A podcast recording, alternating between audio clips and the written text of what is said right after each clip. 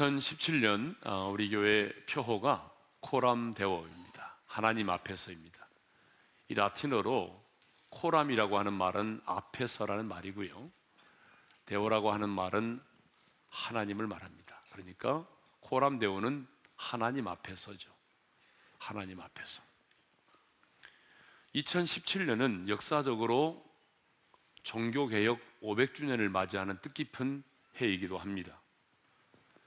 로마 교황을 중심으로 하는 캐톨릭이 면죄부를 판매하는 등 진리에서 벗어나서 부패하고 타락하자 루터와 칼빈과 같은 개혁자들이 일어나서 성경으로 돌아가자를 외치면서 종교 개혁을 단행하였습니다. 종교 개혁을 주도했던 루터는 당시 로마 캐톨릭이 성 베드로 성당을 짓는데 필요한 자금을 마련하기 위해서 소위 면제부라고 하는 것을 판매하자 1517년 10월 31일 그 면제부 판매의 부당함을 지적하는 95개 조항의 반박문을 비텐베르그 교회 벽에 붙임으로써 종교 개혁의 화살을 당겼습니다. 당시 종교 개혁자들이 외쳤던 다섯 가지 슬로건이 있습니다. 첫째는 오직 성경. 두 번째는 오직 그리스도. 세 번째는 오직 은혜로. 네 번째는 오직 믿음으로. 마지막 다섯 번째는 오직 하나님께 영광이었습니다. 그런데 이 핵심 다섯 가지 슬로건의 기초가 뭐냐 그러면 바로 코람 대오입니다. 하나님 앞에서입니다. 그러니까 종교 계획자들은 사람 앞에 잘 보이고 세상 앞에서 명예롭고 잘 살기보다는 힘들고 어려워도 오직 하나님 앞에서 의롭고 선한 삶을 살기를 원했던 것입니다. 이 종교 개혁자 중에서도 코람 대오를 가장 많이 외쳤던 사람이 루터입니다. 그리고 종교 개혁자 칼빈 역시 코람 대오를 자신의 인생의 모토로 삼고 살았습니다. 그런데 종교 개혁자들만이 아니라 하나님의 사람들은 한결같이 하나님 앞에서의 삶을 살았습니다. 우리가 잘 아는 윤동주 시인도 하나님 앞에서의 삶을 살았던 사람 중에 한 사람이었죠. 그래서 그는 죽는 날까지 하늘을 우러러 한 점 부끄러움이 없는 삶을 살기를 원했던 것입니다. 종교 계획자들만이 아니라 하나님의 사람들은 한결같이 고람되어 신전의식 하나님 앞에서의 삶을 살았습니다. 하나님 앞에서 자신을 의식하면서 살았습니다. 그래서 올해 표를 종교개혁 500주년을 맞이하는 뜻깊은 해이기 때문에 코람데오 하나님 앞에서로 정했습니다. 그런데 오늘 본문을 보게 되면 하나님의 사람 다윗 역시 고람되어 하나님 앞에서의 삶을 살았습니다. 자, 오늘 보면 8절의 말씀을 우리 다 같이 읽도록 하겠습니다. 시작. 내가 여호와를 항상 내 앞에 모심이요 그가 나의 오른쪽에 계심으로 내가 흔들리지 아니하리로다. 어, 다윗은 자신이 여호와를 항상 내 앞에 모시고 살았다라고 말하고 있습니다. 여러분 우리 하나님은 영이십니다. 영이시다라고 하는 말은 눈에 보이지 않는다는 말이죠. 손에 잡혀지지 않습니다. 눈에 보이지 않는 하나님, 손으로 만져질 수 없는 하나님이신데 그럼에도 불구하고 다윗은 눈에 보이지 않는 하나님을 눈에 보이는 하나님처럼 내 앞에 모시며 살았다는 것이죠. 무슨 말입니까? 눈에 보이지 않는 하나님이지만 그 하나님의 존재를 의식하면서 하나님의 임재 속에 살았다는 것입니다. 그러면 하나님을 내 앞에 모시고 산다는 그 의미는 뭘까요? 하나님을 내 앞에 모시고 산다라고 하는 말은요, 단순히 하나님의 존재를 내가 인식하고 의식하고 산다라고 하는 의미가 아니에요. 그것을 뛰어넘어서 하나님을 내 앞에 모시고 산다. 이 말은 단순히 존재를 인식하고 의식하는 정도가 아니라 내 앞에 모시고 산다는 말은 그 하나님과 인격적인 교제를 나누며 산다는 것이죠. 좀 더 설명하자면 우리 하나님을 내 앞에 모시고 그분과 끊임없이 대화를 나눈다는 거죠. 그리고 많은 질문을 던지는 것입니다. 그리고 그분 앞에서 엎드려 기도하고 그분 앞에서 하나님을 찬양하는 거죠. 여러분, 사랑과 사랑과의 관계도 마찬가지 아닐까요? 자, 우리가 부모를 모시고 산다고 할 때, 부모님을 모시고 산다고 하면서 방에 가두어 놓고, 여러분 식탁에 교제도 하지 않고 일상의 삶을 나누지 않는다면, 부모님을 모시고 산다라고 하는 게 아니죠. 부모님을 모시고 산다는 것은 뭐겠어요? 우리가 부모님과 함께 식사도 하고, 일상의 삶을 나누는 거죠. 오늘 무슨 일이 있었고, 아들 녀석이 누구하고 사귀는 것 같은데 아버지는 어떻게 생각하세요? 내가 이번에 직장을 그만두고 새로운 일을 하려고 하는데 그래서 아버님 기도도 좀 많이 해주세요. 뭐 이런 거. 여러분 이게 뭐예요? 부모님을 모시고 산다는 거잖아요. 하나님과의 관계도 마찬가지라는 거죠. 하나님을 내 앞에 모시고 산다는 것도 그냥 주님을 내 앞에 가두어 두고 있는 게 아니고 그 내 앞에 계신 하나님과 끊임없이 친밀한 사귐을 갖는 것을 말하는 거예요. 그거를 모시고 산다고 말하는 거죠. 그래서 우리 예수님은 요한계시록 3장 20절에서 이렇게 말씀하셨습니다. 다 같이 읽겠습니다. 시작. 벌저다 내가 문 밖에 서서 두드리노니 누구든지 내 음성을 듣고 문을 열면 내가 그에게로 들어가 그와 더불어 먹고 그는 나와 더불어 먹으리라. 여러분, 우리 주님이 우리 안에 들어오시는 이유에 대해서 말씀하고 있습니다. 우리 주님이 우리 안에 들어오시고자 하는 그 이유가 뭐냐면 우리와 더불어 먹기 위함이라는 거예요.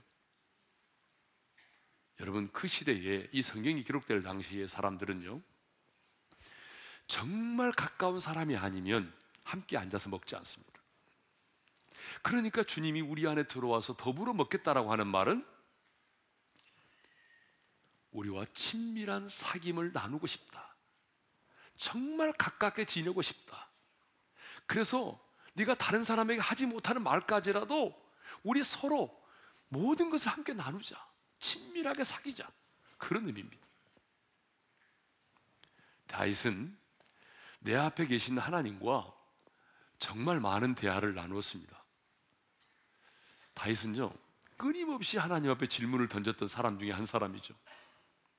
전쟁이 일어나면, 하나님, 이 전쟁이 하나님 당신에게 속한 전쟁입니까? 라고 물었죠. 그래서 하나님이 그래. 이 전쟁은 내게 속한 전쟁이야. 내가 그들을 네 손에 붙여놓라. 이렇게 말씀하시면 그 다음 뭐라고 물었어요? 그러면 지금 올라갈까요? 이렇게 물었어요. 끊임없이 하나님께 묻고 물었어요. 왜? 내 앞에 모시고 있기 때문에. 끊임없이 하나님께 묻고 또 그 하나님 앞에 찬양했죠. 여러분 이것이 하나님을 내 앞에 모시고 산다는 의미입니다. 다시 한번 정리합니다. 하나님을 내 앞에 모시고 산다는 말은 단순히 하나님이 내 앞에 계신다라고 하는 것을 인식하는 정도가 아니라 내가 그분과 인격적인 교제를 나누며 산다는 것이죠. 믿어지면 아멘 합시다. 자, 두 번째로 지금 다윗은 하나님이 내 앞에 또 하나님이 내 오른편에 계신다라고 말하고 있어요. 우리 8절을 읽겠습니다. 시작. 내가 여호와를 항상 내 앞에 모심이요 그가 나의 오른쪽에 계심으로 내가 흔들리지 아니하리로다.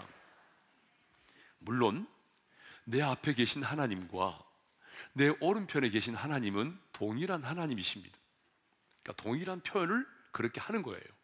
그런데 이 말씀을 묵상하면서 좀 더 구분해 보자면 구분해 보자면 그렇습니다. 내 앞에 계신 하나님은 자상하시고 친밀하신 하나님을 강조하기 위함이고요.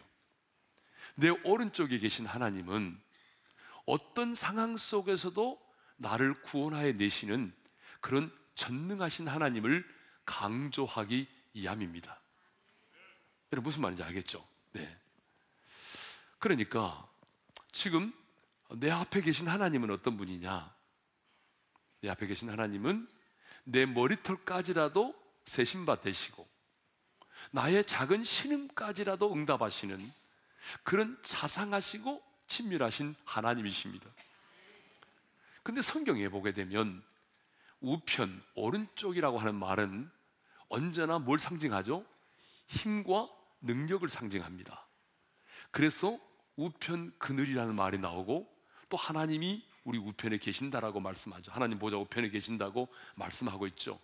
이 힘과 능력을 상징하니까 하나님이 내 오른편에 계신다고 하는 말은 연약한 하나님이 아니라 내 오른편에 계신 하나님은 전능하신 하나님으로서 어떤 상황 속에서도 나를 보호하실 수 있고 나를 구원해 내실 수 있는 하나님이시다 그 말입니다. 그러니까 분물불 속에서도 구원해 내시고 그리고 사자굴 속에서도 건져내시고 그리고 모래 폭풍 속에서도 보호하시고 지키시고 구원해 내시는 그런 하나님을 말하는 거죠. 어, 영국의 크리스찬 포스트지는 지난 10월 2일에 어, 예수님께서 새로운 해심자들을 이 무슬림들의 공격으로부터 모래 폭풍으로부터 보호하셨다라고 하는 소식을 전했습니다. 여러분 보도에 의하면 이 Bible for Mideast라고 하는 선교 회원들이 이슬람에서 회심한 24명의 예, 크리스찬들에게 침례를 주고 또 침례를 받은 사람들까지 포함한 50명이 이제 버스를 타고 이동 중에 있었습니다. 그런데 갑자기 IS 대원들이 들이닥쳤습니다. 세 대의 차량을 타고 IS 대원들이 나타나서 그 버스를 타고 이동 중에 있는 크리스찬들을 총격을 가했어요. 그런데 그 무신론, 그러니까 IS 대원 가운데서 해심한 하룬이라고 하는 형제가 있는데 그 형제가 나중에 이렇게 얘기했습니다.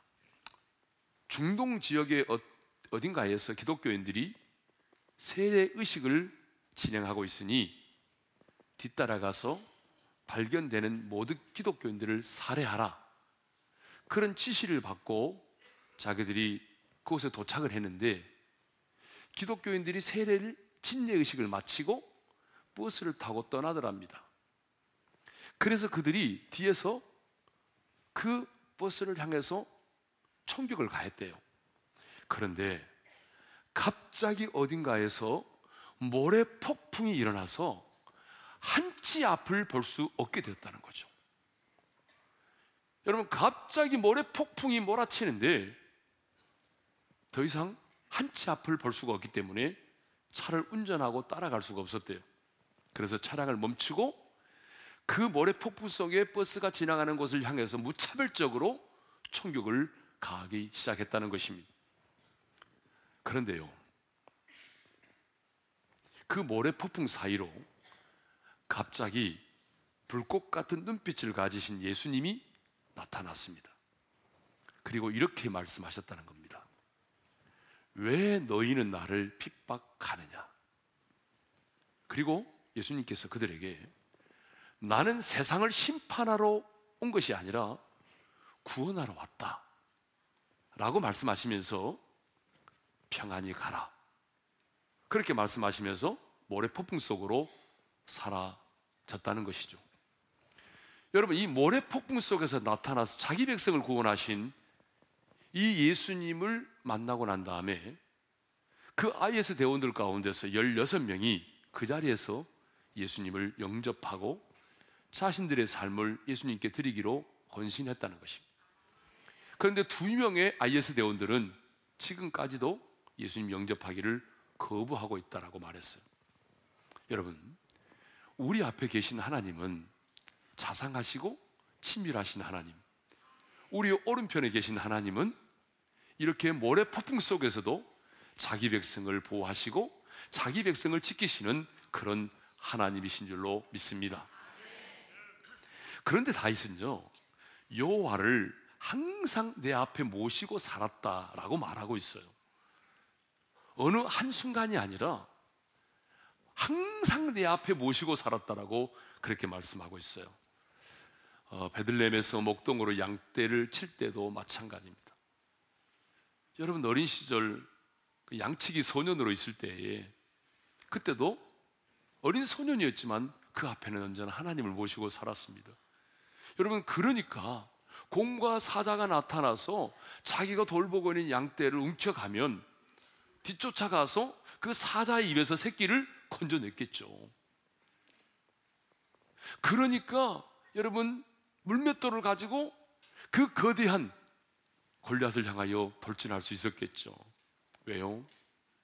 내 앞에 있는 골리앗보다 내 앞에 내가 모시고 있는 하나님이 골리앗보다 더 크신 분이었기 때문이죠.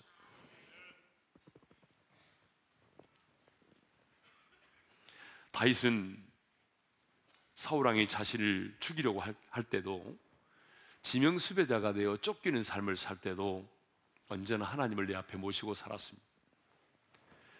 여러분 그렇기 때문에 그렇기 때문에 다윗이 때로는 토굴 속에서 잠을 자고 때로는 광야에서 밤낮을 맞으면서 예, 누워 있을 때도 하나님을 찬양했어요.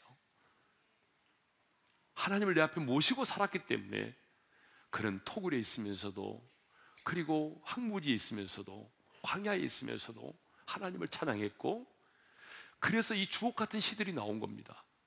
다윗이 왕궁에서 태어나서 평탄한 인생을 살았다고 한다면 여러분 지금 우리가 입고 있는 시편은 없습니다. 나오지를 않았어요. 네. 그러므로 우리도 항상 주님을 내 앞에 모시고 살아야 할 줄로 믿습니다. 그런데 우리는 말이죠. 힘들고 어려울 때는 하나님 의지하잖아요. 힘들고 어려울 때는 하나님을 내 앞에 모시고 살잖아요. 그러다가도 조금 살만하고 형편이 좋아지고 인생의 문제가 해결되고 나면 언제 그랬느냐는 듯이 하나님을 잊어버리고 하나님을 등지고 살 때가 얼마나 많습니까, 여러분? 이것이 우리 연약함이잖아요. 근데 하나님의 사람 다윗은 그렇게 하지 않았어요. 내가 여호와를 항상 내 앞에 모시고 살았다. 성도 여러분, 하루를 시작하는 아침의 시간부터 잠자리에 드는 그 시간까지 어떤 상황 가운데 있을지라도 여호와를 항상 내 앞에 모시고 살 수 있기를 주님의 이름으로 축원합니다. 그러면 여러분 누가 하나님을 내 앞에 모시며 살 수 있을까요? 아무나 하나님을 내 앞에 모시고 살 수 있다고 생각하세요? 여러분 결코 그렇지 않습니다. 아무나 하나님을 내 앞에 모시고 사는 게 아니에요. 하나님을 내 앞에 모시고 사는 자는 하나님과 특별한 관계가 맺어진 사람입니다. 하나님과 특별한 관계가 맺어진 사람이라야 하나님을 내 앞에 모시고 살 수 있는 거예요. 그래서 다윗은요, 여러분 2절에서 하나님과 자신과의 관계를 이렇게 말하고 있어요. 읽겠습니다. 시작. 내가 여호와께 아뢰되 주는 나의 주님이시오니 주밖에는 나의 복이 없다 하였나이다. 뭐라고 말합니까? 주는 나의 주님이시라고 말하잖아요. 주는 나의 주님이십니다. 여러분 이렇게 고백할 수 있는 자만이 여호와를 항상 내 앞에 모시며 살 수 있는 겁니다. 그런데 저와 여러분은 예수를 믿음으로 주는 그리스도시요 살아계신 하나님의 아들이라는 신앙의 고백을 통해서 여러분 우리 주님은 우리의 주인이 되셨습니다. 우리의 삶의 주관자이십니다. 주는 나의 주님이시죠. 그러니까 저와 여러분도 어떻게 살아야 되겠어요? 다이처럼 하나님을 내 앞에 항상 모시고 살아야 하는 것입니다. 자, 그러면 이제 여호와를 내 앞에 항상 모시고 사는 자가 누리는 축복에 대해서 생각해 보도록 하겠습니다. 여러분 여호와를 내 앞에 항상 모시고 사는 자가 누리는 첫 번째 축복이 뭐냐면요. 흔들리지 않는다는 것입니다. 흔들리지 않는다. 여러분 8절을 다시 한번 읽겠습니다. 시작. 내가 여호와를 항상 내 앞에 모심이요 그가 나의 오른쪽에 계심으로 내가 흔들리지 아니하리로다. 그런데 다윗이 이 시를 언제 썼을까요? 여러분 다윗이 이 시를 쓸 때가 언제냐 그러면 1절을 보게 되면 이렇게 고백하거든요. 하나님이여 나를 지켜 주소서 내가 죽게 피하나이다. 이렇게 고백하고 있어요. 이 말은 무슨 말입니까? 지금 다윗 자신이 자기를 죽이려고 하는 사람들에 의해서 쫓김을 당하고 있다는 것입니다. 그러니까 성경학자들은 지금 다윗이 사울왕에 의해서 쫓김을 당하고 있을 때에 쫓겨 다닐 때에 피하여 다닐 때에 이 시를 썼다고 그렇게 말하거든요. 지금 다윗은 사울 왕에 의해서 쫓겨 다니고 있습니다. 근데요. 자기 한 혼자 홀로 피하여 다닌다면 그래도 조금 안정되게 피할 수가 있어요. 근데 지금 다윗은요. 어떤 한 개인에 의해서 쫓겨다니는 것도 아니고 한 나라의 절대 권력을 가진 왕에 의해서 쫓김을 당하고 있습니다. 성경을 보게 되면 사울왕은 왕으로서 국사를 돌보는 일에 자기의 에너지를 쏘는 것이 아니라 아주 다윗을 잡아 죽이는 일에 모든 군사력을 동원했어요. 그래서 3천의 군대를 동원해서 이 다윗이라는 사람 한 사람을 죽이기 위해서 샅샅이 뒤졌어요. 근데 방금 얘기한 것처럼 혼자 피해 다니면 쉽잖아요. 근데 지금 두 사람도 아니고 400명에서 600명이 함께 옮겨 다녀요.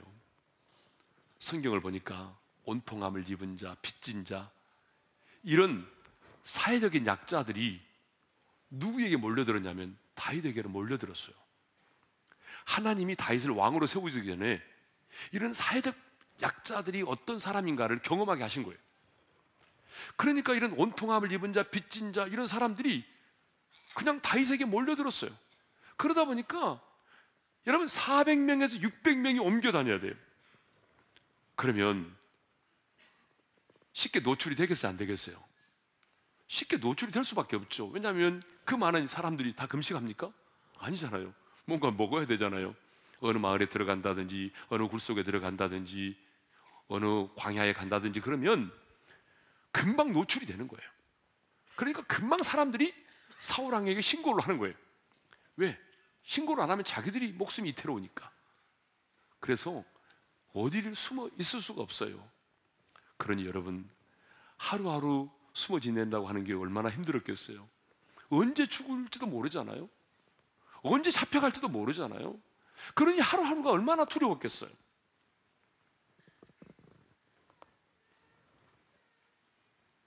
다윗은요, 누구보다도 파란만장한 삶을 살았거든요. 아주 격동의 세월을 살았어요. 어릴 때부터 그랬던 것 같아요. 어릴 때부터. 여러분, 자식 사랑은 내리 사랑이라고 하니까 아버지 이세로부터 사랑을 많이 받을 것 같은데 다윗은 좀 그러지 않았던 것 같아요. 자, 사무엘이라고 하는 그 시대에 그 유명한 선지자가 이 다윗의 집을 방문하게 되잖아요. 그때 아버지 다윗, 아버지 이세는요, 자기 다윗의 형들을 다 초대해 가지고 깨끗한 옷을 입혀 가지고 그 사무엘 선지자 앞에 이렇게. 지나가게 했어요. 근데 다윗은 팽당했죠. 그래서 혼자 들판에서 양떼 치고 있었어요. 제가 다윗이라면 상처 많이 받았을 것 같아요. 그것만이 아니라 10년이 넘는 세월을 쫓겨다녀야만 했어요. 그것만이 아니라 수없는 전쟁을 치르면서 죽음의 사선을 넘나들었어요. 여러분 전쟁이라고 하는 것은 목숨을 거는 거 아닙니까? 그 얼마나 힘들었겠어요. 그런데 그의 인생에도 어점이 있었잖아요. 한눈을 좀 팔았어요. 그래서 우리 아이 안에 바세바의 사건이 일어서 살인죄와 간음죄를 지었습니다. 그 죄로 인해서 바세바 사이 아들이 태어나는데 그 아들을 살려달라고 금식하며 기도했지만 다윗의 죄로 인해서 하나님은 그 아들이 병들어 죽게 합니다. 자기가 낳은 아들이 먼저 죽었어요. 심지어는 아들 압살롬이 반란을 일으키고 자기를 죽이겠다고 쳐들어왔잖아요. 아, 아들이 자기를 죽이겠대요. 아버지를. 눈물을 머금고 신발도 신지 못한 채 피난길을 떠나는데 이런 시무이라고 하는 사람이 나타나더니 계속 따라오면서 돌을 던지면서 저주합니다. 다윗을 향하여 저주를 퍼부었어요. 쫓겨 다니는 것만도 힘든데 일개 백성이 나타나 가지고 돌을 던지면서 자기를 저주했습니다. 참 파란만장한 삶을 살았죠. 너무나 많은 배신과 너무나 많은 저주를 받았습니다. 그런데 여러분 다윗은 오늘 본문에서 고백합니다. 내가 흔들리지 아니하리로다. 내가 흔들리지 아니하리로다. 아멘 안 하는 분이 계세요? 그분은 흔들리겠다는 얘기입니까? 다시 한번 시작. 내가 흔들리지 아니하리로다. 우리 남 남자분들만 군대 갔다 온 심정으로 방해도 있겠지만 그래도 예, 우리 군대 갔다 온 그런 기백을 가지고 다 같이 남자분들만 시작. 내가 흔들리지 아니하리로다. 우리 자매님들만 다 같이 시작. 우리 다 같이 시작. 내가 흔들리지 아니하리로다. 예. 예 타이세 고백입니다. 내가 흔들리지 않겠습니다. 시편 62편을 보게 되면 다윗은 사람들이 나를 죽이려고 공격하고 거짓을 말할 때도 나의 영혼은 잠잠히 하나님만 바라보겠다라고 말하면서 이런 놀라운 고백을 하지요. 다 같이 읽습니다. 시작. 오직 그만이 나의 반석이시요 나의 구원이시요 나의 요새시니 내가 크게 흔들리지 아니하리로다. 아멘. 왜요? 내 앞에 계신 주님을 바라보기 때문에 내가 흔들리지 않겠습니다. 어, 시편 3편 6절에도 이렇게 고백합니다. 다 같이 시작. 천만이 나를 예워싸 진친다 하여도 나는 두려워하지 아니하리다. 삼천의 군대가 아니라 천만의 군대가 나를 둘러 에워싼다 할지라도 주님 나는 두려워하지 않겠습니다. 무슨 말입니까? 나는 흔들리지 않겠습니다. 다윗은 흔들리지 않은 삶을 살았습니다. 왜냐하면 그 이유가 있습니다. 문제를 바라보지 않고 사람을 바라보지 않고 환경을 바라보지 않고 내 앞에 계신 주님을 바라보았기 때문입니다. 아니 내 앞에 계신 주님을 모시고 살았기 때문입니다. 여러분 다윗처럼 흔들리지 않은 삶을 살기를 원하십니까? 여동치 않은 인생을 살기를 원하십니까? 그런데 여러분 안타깝게도 하지만 풍랑은 있다는 사실입니다. 풍랑이 없는 인생은 없습니다. 하나님의 사람은 풍랑이 없기 때문에 흔들리지 않는 인생을 사는 사람이 아닙니다. 풍랑 가운데서도 폭풍 가운데서도 흔들리지 않는 삶을 사는 사람이 바로 하나님의 사람입니다. 그것을 보여주는 사람이 누구냐면 바울입니다. 바울. 여러분 바울이요 이제 로마에 가서 재판을 받기 위해서 제수의 신분으로 배를 타고 갑니다. 그 배에는 276명의 어, 사람이 타고 있었습니다. 이 배가 가다가 뭘 만났죠? 유라굴로라는 광풍을 만났습니다. 여러분, 유라굴로라는 광풍이 장난이 아니었어요. 지금 며칠째 되는 날 해와 달을 구경할 수가 없었어요. 먹구름만 보이는 거예요. 그들은 이미 배에 있는 모든 것들을 다 바다에 던졌어요. 오랫동안 먹지 못했어요. 배가 고파요. 성경이 뭐라고 말하냐면 이렇게 되어 있습니다. 구원의 여망이 사라졌더라. 이제는 구원받을 수 있는 길이 이만큼도 보이지 않은 거예요. 배에 타고 있는 모든 사람들이 이제는 사신나무 떨듯이 죽음 앞에 두려워 떨면서 죽음의 순간만을 기다리고 있었어요. 그런데 유일하게 오직 한 사람, 제수의 신분으로 재판을 받기 위해서 로마로 가고 있는 오직 한 사람 바울만이 두려워하지 않았습니다. 여러분, 왜 바울이 두려워하지 않았을까요? 두려워하지 말라고 하는 하나님의 음성을 들었기 때문입니다. 네가 가이사 앞에 서야 되겠고 내가 내가 너와 함께 행선하는 자를 내 손에 붙이겠다라고 하는 그 주님의 음성을 들었기 때문입니다. 그렇습니다. 여러분 배를 타고 있는 다른 275명의 사람들은 먹구름만을 보았습니다. 성난 파도만을 보았습니다. 그런데 하나님의 사람 바울은 먹구름만 보지 않았습니다. 성난 파도만을 보지 않았습니다. 내 앞에 계신 주님을 보았습니다. 배를 타고 있는 275명의 사람들은 바람의 소리만 들었습니다. 여러분, 그들은 파도의 소리만 듣고 있었습니다. 그러나 하나님의 사람 바울은 두려워하지 말라고 하는 하나님의 음성을 듣고 있었습니다. 베드로도 보십시오. 여러분, 베드로는 우리 인간 최초로 무리를 걸었던 사람이잖아요. 그런데 이 무리를 걷던 베드로가 언제 갑자기 물속에 빠져들었죠? 힘이 떨어져서 물속에 빠져들었나요? 아니죠. 성경은 이렇게 말하고 있습니다. 마태복음 14장 30절입니다. 다 같이 시작. 바람이 바람을 보고 무서워 빠져가는지라 소리질러 이르되 주여 나를 구원하소서 하니 뭘 보고 빠져 들어갔다고요? 바람을 보았다는 거예요. 그러니까 사실 바람은 눈에 안 보이지만 파도를 본 거죠. 바람을 보고 무서워 물에 빠져가는지라. 여러분 이게 굉장히 중요합니다.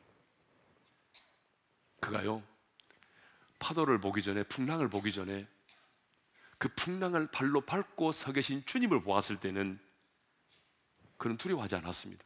흔들리지 않았습니다. 물속으로 뛰어들었습니다. 무리를 거닐었습니다. 그런데 그가 어느 순간에 파도를 보는 순간, 바람을 보는 순간에 여러분 무서워서 물속에 빠져들었습니다. 여러분 우리도 마찬가지죠. 우리도 내 앞에 계신 주님을 바라보지 못하고 내 인생에 일고 있는 풍랑을 바라보게 되면 우리도 무서워 빠져 들어가는 것입니다. 여러분의 인생에 풍랑이 일지라도 풍랑을 보지 말고 파도를 보지 말고 그 인생의 풍랑을 밟고 내 앞에 서 계시는 주님을 볼 수 있기를 바랍니다. 우리 하나님은 2017년 저와 여러분이 폭풍 속에서도 흔들리지 않는 인생을 살기를 원하십니다. 문제를 보지 말고 사람을 보지 말고 여러분 내 앞에 계신 주님을 볼 수 있기를 바랍니다. 우리의 영혼이 폭풍 속에서 내 앞에 계신 주님을 바라볼 수 있다면 아니 우리가 그 상황 속에서 주님의 음성을 들을 수 있다고 한다면 우리의 영혼은 거친 파도가 날 향해 와도 우리는 주님과 함께 날아오르게 될 것입니다. 두 번째로 우리가 항상 주님을 내 앞에 모시고 살면 두 번째 누리는 축복이 있습니다. 그게 뭐냐면 내 마음이 기쁘고 영도 즐겁다는 것이죠. 여러분 구절의 말씀을 읽겠습니다. 시작. 이러므로 나의 마음이 기쁘고 나의 영도 즐거워하며 내 육체도 안전히 살리니 여러분 우리가 여호와를 항상 내 앞에 모시고 살면은 두 번째 누리는 축복이 뭐라고 그랬어요? 내 마음도 기쁘고 내 영도 즐겁다고 그랬어요. 여러분 왜 그럴까요?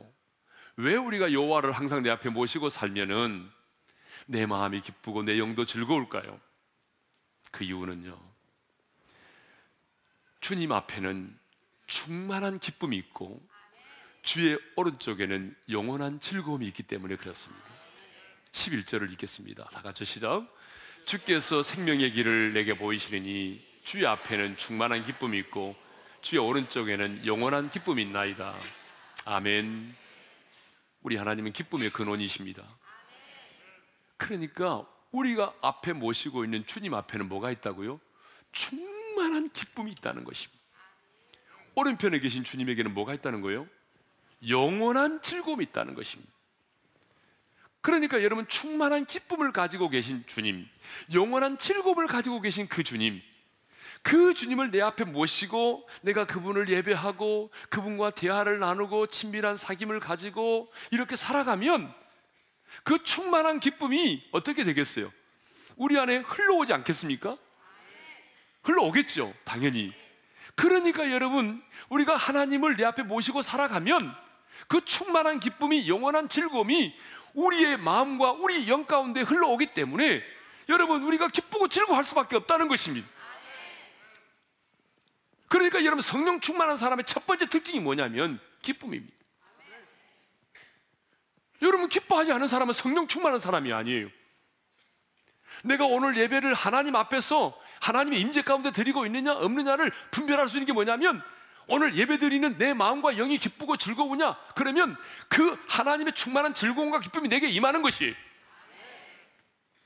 근데 예배 드리러 올 때 그 마음 그대로 있으면 여러분들은 지금 충만한 즐거움을 누리지 못하고 있는 거예요. 그래서 우리 주님은 요한복음 17장에서 이 땅을 떠나시기 전에 기도하셨잖아요. 무슨 기도를 하신지 아세요? 내 기쁨을 저들이 충만케 충만히 갖기를 원합니다. 주님 안에는 이 기쁨을 자기를 따르는 제자들이 갖기를 원한다는 거예요. 저는 주님이 지금도 이 기도를 드리고 있다고 믿습니다. 하나님 보좌 우편에서 주님이 우리를 위해서 기도하고 계시는데 주님이 오늘 또 저와 여러분을 위해서 간절히 기도하고 있는 것 가운데 하나가 뭐냐면 주님 나를 믿는 자들이 나를 따르는 자들이 내 안에 있는 기쁨으로 충만케 되기를 원합니다. 이게 주님의 기도 제목이에요. 우리가 주님을 내 앞에 모시고 살아가면 바로 충만한 기쁨과 즐거움이 내 마음과 영에 임한다는 것입니다. 세 번째로는요, 세 번째 축복이 있습니다. 그것은 내 육체가 안전히 거한다는 것인데, 다시 한번 읽겠습니다. 시작. 이러므로 나의 마음이 기쁘고 내 영도 즐거워하며 내 육체도 안전히 살리니 여러분 내 육체가 안전히 산다라고 하는 말은 간단히 쉽게 말씀드리면 하나님이 내 인생의 피난처가 되어 주신다 그 말입니다. 내 육체가 안전히 산다는 말은 하나님이 내 인생의 피난처가 되어 주신다 그 말이에요. 성경에 참 많은 사람이 나오지만 그 많은 사람들 가운데서 하나님이 내 인생의 피난처가 되심을 가장 많이 경험했던 사람이 누군지 아세요? 다윗입니다. 그래서 성경에 보면은요, 여러분 놀라지 마세요. 여호와는 나의 피난처시니 라고 하는 말을 다윗이 무려 19번이나 했습니다. 여러분, 19번이나 성경에 다윗은 노래했습니다. 주는 나의 피난처시라고. 왜요? 사람의 눈으로 봤을 때 이제 다윗은 끝났다. 이제 죽었네? 이제 잡혔네? 이제 끝났네? 라고 생각되어지는 순간들이 얼마나 많았습니까? 여러분 정말 많았잖아요. 블레셋 나라로 잠깐 피난 갔다가 신분이 들통이 나가지고 죽을 뻔했던 그 순간 그때 다윗이 연기를 했는데 블레셋 나라의 왕이 쏘가 넘어가잖아요. 또 한 번은 이 사울왕의 군대가 완전히 다윗을 에워쌌습니다. 이제 도관에 든지가 됐어요. 이제 방법은요 하늘로 날아 올라가든지 아니면 땅 속으로 들어가든지 둘 중에 하나를 해야 되는데 이제는 뭐 완전히 도관에 든지가 됐습니다. 점점 점점 포위망이 좁혀옵니다. 그때 하나님은 어떻게 하셨습니까? 전령이 전령이 왔어요. 왕이요. 뭐야? 블레셋 나라가 쳐들어왔습니다. 여러분, 하나님은요, 그 다윗을 보호하기 위해서 주변의 나라인 블레셋 나라를 동원시킨 겁니다. 그때 다윗은 하나님, 또 하나님이 나의 인생에 피할 바위가 되어 주셨군요. 하나님은 내 인생의 피난처십니다. 이렇게 하나님이 다윗을 피할 길을 열어주는 것을 보면서 사람들은 다윗을 향하여 말했습니다. 하나님이 당신을 생명 싸게 안에 보호하셨군요. 이렇게 하나님이 나의 피난처 되심을 가장 많이 경험했던 사람이 다윗입니다. 우리가 여호와를 이렇게 항상 내 앞에 모시고 살아가면 하나님께서 피할 길을 열어주시고 사람들은 끝났다고 말해도 하나님은 우리의 인생 가운데 피할 길을 열어주시고 우리의 인생의 피난처가 되어주시는 것입니다. 이제 2017년 새해가 시작이 됐습니다. 정말 다이처럼 그 하나님을 내 앞에 모시고 살았으면 좋겠습니다. 정말 여러분 이 땅을 살아가면서 흔들리지 않은 인생을 살기를 원하십니까? 어떤 폭풍 속에서 여러분 흔들리지 않은 그런 삶을 살기를 원하십니까? 하나님을 내 앞에 모시고 살아가십시오. 어떤 상황 속에서도 여러분의 마음이 기쁘고 즐겁기를 원하십니까? 하나님을 내 앞에 모시고 살아가십시오. 어떤 상황 속에서도 하나님이 내 인생의 피난처가 되어 주시는 그 하나님을 여러분이 경험하기를 원하십니까? 여호와를 항상 내 앞에 모시고 살아가십시오. 그분이 그분으로 인해서 우리는 흔들리지 않고 기쁘고 피난처가 되시는 그 하나님을 만나고 그분 앞에서 멋지고 아름다운 인생을 살게 될 것입니다. 자, 우리 찬양하겠습니다. 오늘 주신 말씀을 기억하면서 우리 찬양을 드리겠습니다. 주 품에 품으소 주님 능력의 팔로 나를 덮으소서 능력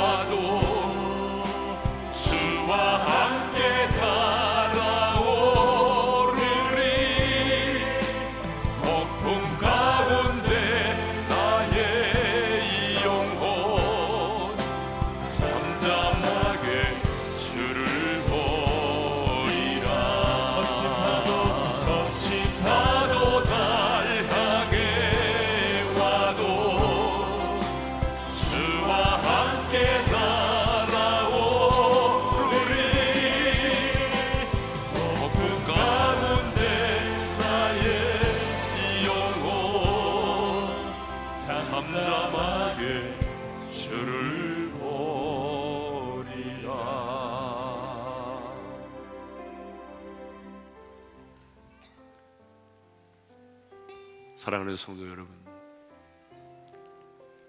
우리 2017년 새해를 맞이했는데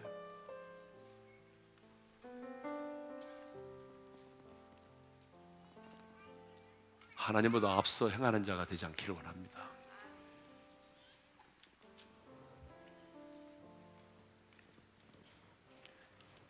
우리 하나님은 우리 인생의 주인이십니다. 우리 인생의 주인이라고 하는 말은 그분이 내 인생을 책임져 주신다는 그런 말이죠. 그러므로 여러분, 2017년은 눈에 보이는 세상의 권력과 그런 재물에 의지하여 살지 말고 하나님이 내 인생의 주인 되는 그런 삶을 살기를 원합니다. 다윗은 고백합니다. 내가 여호와를 항상 내 앞에 모시고 살았노라고. 여러분 하나님을 내 앞에 모시고 산다고 하는 것은 단순히 의식하고 사는 정도가 아니라 끊임없이 내가 그분과 대화를 나누고 친밀한 사귐을 나누며 사는 것입니다. 여러분 우리 하나님은 우리와 친밀한 사귐을 갖기를 원하십니다. 독단적으로 행동하지 마시고요. 주님께 물으세요. 늘 주님과 얘기하세요. 그 주님 앞에서 예배하시고요.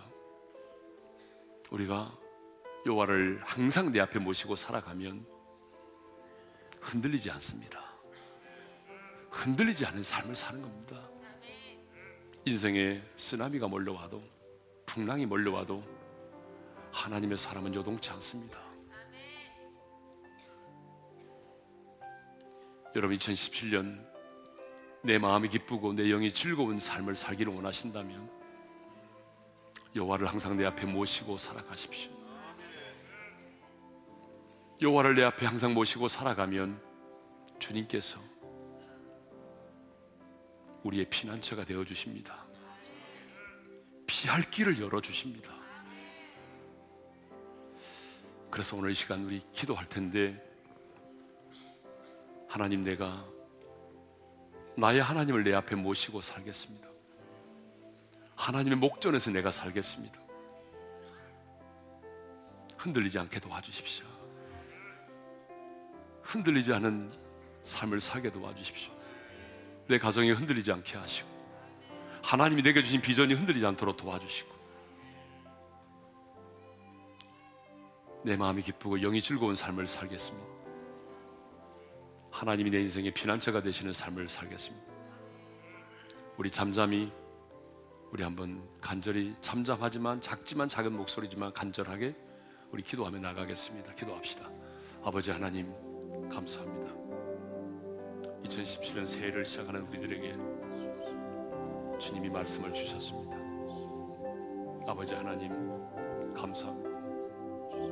다이처럼 내가 여호와를 항상 내 앞에 모시며 살겠습니다. 주님을 내 앞에 모시고 그 목전에서 주님 얼굴을 구하고 주님 음성을 들으면서 주님과 친밀한 사귐을 가지면서 살기를 원합니다. 사람을 보지 말게 하시고 문제를 보지 말게 도와주시고 내가 처해는 상황과 환경만을 바라보지 말게 하시고 내 앞에 계신 주님 내 인생의 풍랑을 발로 밟고 계시는 주님 그리고 내게 말씀하시는 그 주님을 보게 하여 주옵소서. 그래서 흔들리지 않겠습니다. 하나님 인생의 풍랑이 와도 흔들리지 않게 도와주십시오.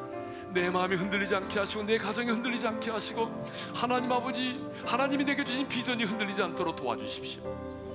그러고 하신 아버지 하나님 주님을 내, 내 앞에 모시고 살아감으로 말미암아 내 마음이 기쁘고 내 영도 즐겁게 하여 주옵소서 그래서 하나님 모든 사람들이 정말 내 마음의 기쁨과 즐거움을 보게 하여 주시고 그리고 그것이 모든 사람들에게 소망에 관한 이유를 물어오는 삶이 되게 하여 주옵소서. 아버지 내가 주님을 내 앞에 항상 모시고 살아감으로 말미암아 하나님이 내 인생의 피난처가 되심을 경험하며 살기를 원합니다. 주여 도와주십시오. 이전에 우리 주 예수 그리스도의 은혜와 하나님 아버지의 영원한 그 사랑하심과 성령님의 감동 감화 교통하심이 여호와를 항상 내 앞에 모시고 삶으로 말미암아 흔들리지 않고 내 마음이 기쁘고 영도 즐겁고 내 하나님이 내 인생의 삶의 피난처가 되시는 그 하나님의 은혜를 풍성하게 경험하며 2017년을 살기를 원하는 모든 지체들 위해 이제로부터 영원토로 함께 하시기를 축원하옵나이다. 아멘.